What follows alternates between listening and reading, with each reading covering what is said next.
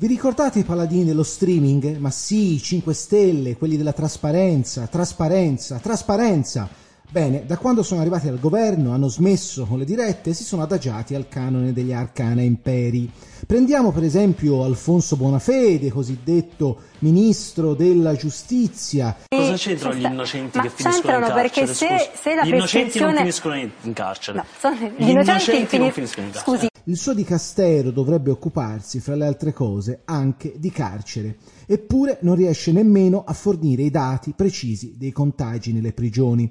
Si sa però, grazie al lavoro dei garanti delle persone private di libertà e alcune stimate associazioni di difesa dei diritti dei detenuti, come l'altro diritto e Antigone, che il numero dei prigionieri positivi al coronavirus è in aumento. I garanti hanno anche rivolto un appello al Parlamento per spiegare perché il carcere è una realtà in cui il rischio della diffusione del Covid-19 è molto alto. Il fisiologico assembramento di un numero considerevole di persone in uno spazio angusto non permette infatti di rispettare le regole minime di distanziamento fisico e di igiene funzionali alla prevenzione del virus.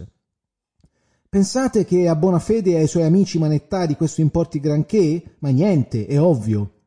Eppure è una questione di civiltà è dalle carceri che si capisce il grado di civilizzazione di un paese, specie uno come l'Italia che ha messo in Costituzione all'articolo 27 la tutela dei diritti dei detenuti. Le pene non possono consistere in trattamenti contrari al senso di umanità e devono tendere alla rieducazione del condannato. Il carcere, insomma, deve rieducare il detenuto, anche il più feroce, non farlo ammalare.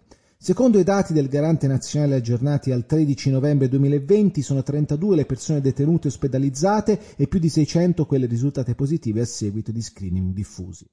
Rispetto al numero di tamponi effettuati in questa nuova tornata di epidemia, scrive il Garante Nazionale nell'ultimo report, il tasso di positività in carcere è alto, più del 15%, ma comunque in linea con quello del territorio nazionale.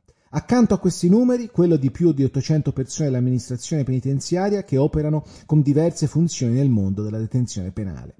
Purtroppo queste cose importano a pochi. Durante il primo lockdown a marzo e aprile, mentre cercavamo di riprenderci dalla sbornia di dirette su Facebook di Beppe Conte, qualche procuratore illuminato, penso a Nicola Gratteri, ci spiegava che in carcere si è più al sicuro che fuori. Una questione di numeri, diceva, di statistica.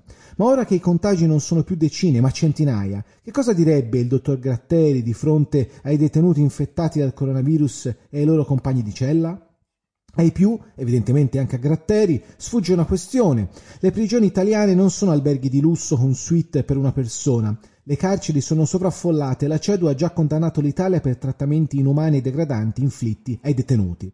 Stando ai dati di venerdì scorso, nelle carceri italiane ci sono 53.758 persone a fronte di una capienza regolamentare di 50.931.